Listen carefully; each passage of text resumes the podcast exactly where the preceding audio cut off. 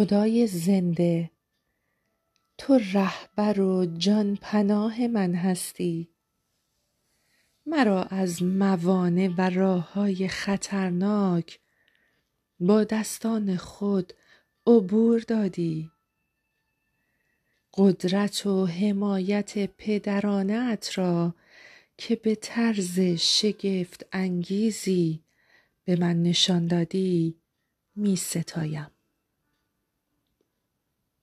خدای حکیم در سختی ها و مشکلات نام تو را می خوانم زیرا مرا رهایی می دهی و قوت می بخشی و من تو را ستایش خواهم کرد.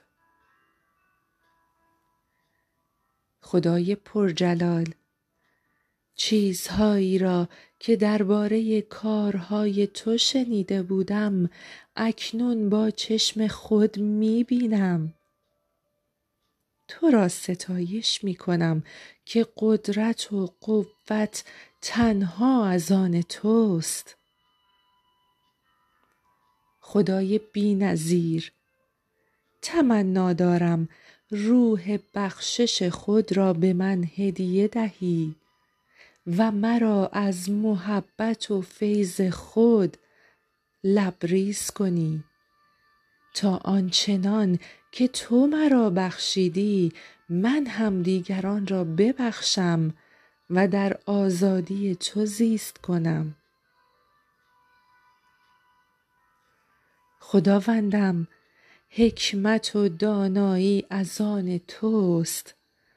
تمنا دارم در زندگی به من حکمت ببخشی تا با حکمت تو زندگی کنم و اراده تو را در همه امور به جا آورم. خداوندم پدرجانم تمنا این که افکارم مطابق با افکار تو باشد. و تنها و تنها در راههایی که تو برایم در نظر داری قدم بردارم. و آنچنان که اراده تو هست زندگی کنم چرا که ایمان دارم. این تنها راه برای سعادتمندی است.